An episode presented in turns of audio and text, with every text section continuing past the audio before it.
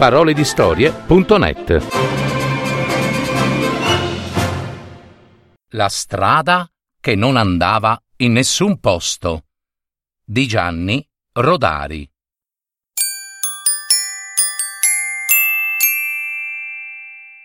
All'uscita del paese si dividevano tre strade.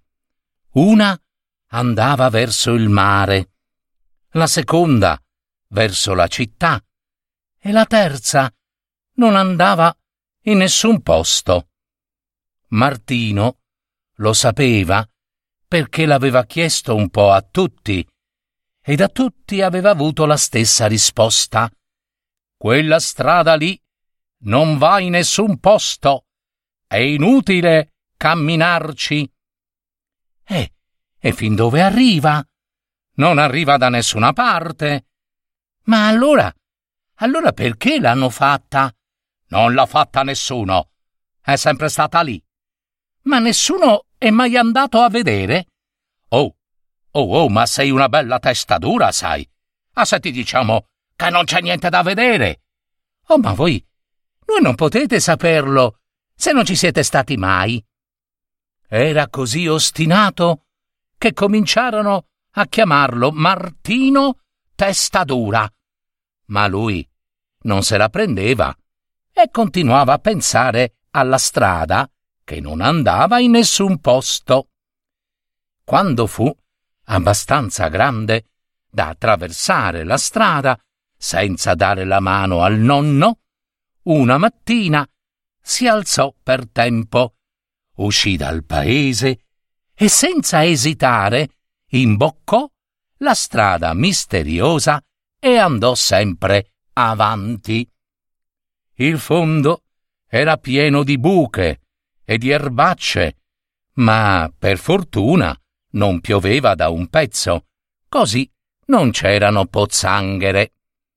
A destra e a sinistra si allungava una siepe, ma ben presto cominciarono i boschi, i rami degli alberi si intrecciavano al di sopra della strada e formavano una galleria oscura e fresca, nella quale penetrava solo qua e là qualche raggio di sole a far da fanale. Cammina e cammina. La galleria non finiva mai. La strada non finiva mai. A Martino dolevano i piedi e già cominciava a pensare che avrebbe fatto bene a tornarsene indietro quando vide un cane. Dove c'è un cane c'è una casa, rifletté Martino, o perlomeno un uomo. Il cane gli corse incontro, scodinzolando e gli leccò le mani. Poi si avviò lungo la strada e ad ogni passo si voltava per controllare se Martino lo seguiva ancora. Vengo, vengo, diceva Martino incuriosito. Vengo. Finalmente il bosco cominciò a diradarsi. In alto riapparve il cielo e la strada terminò sulla soglia di un grande cancello di ferro. Attraverso le sbarre Martino vide un castello con tutte le porte e le finestre spalancate e il fumo usciva da tutti i comignoli e da un balcone una bellissima signora salutava con la mano e gridava allegramente Avanti! Avanti! Martino! Testa dura! Vieni avanti! To? si rallegrò Martino. Io non sapevo che sarei arrivato. Ma lei sì? Spinse il cancello, attraversò il parco ed entrò nel salone del castello in tempo per fare l'inchino alla bella signora che scendeva dallo scalone. Era bella, eh? E vestita anche meglio delle fate e delle principesse.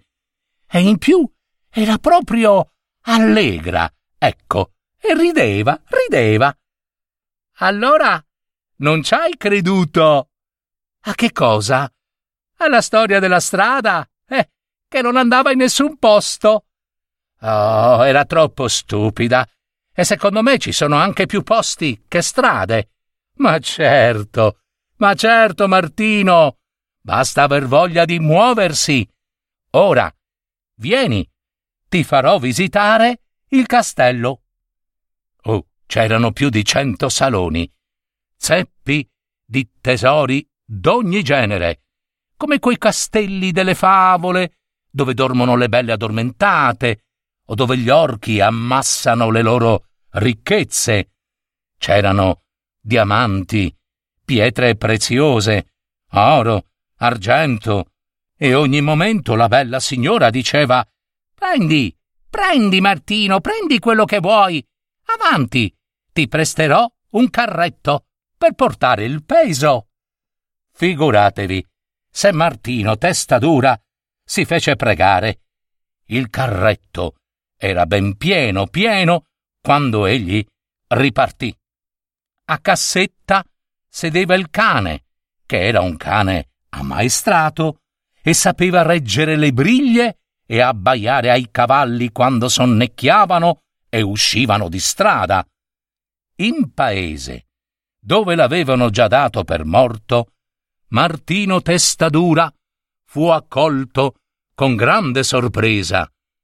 Il cane scaricò in piazza tutti i suoi tesori, dimenò due volte la coda in segno di saluto, rimontò a cassetta e via in una nuvola di polvere.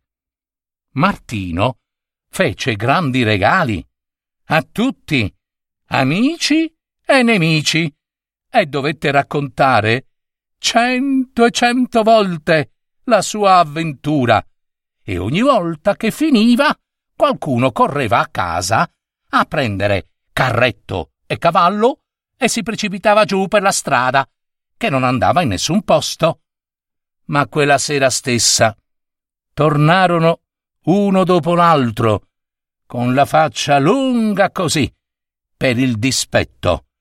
La strada, per loro, finiva in mezzo al bosco, contro un fitto muro d'alberi, in un mare di spine, spine.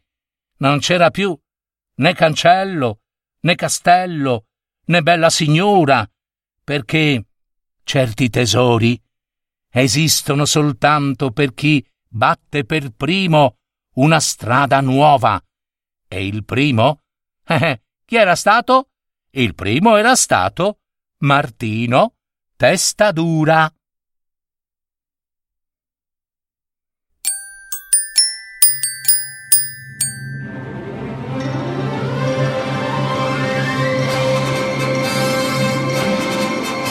Avete ascoltato Parole di storie, adattamento e messa in voce di Gaetano Marino. www.paroledistorie.net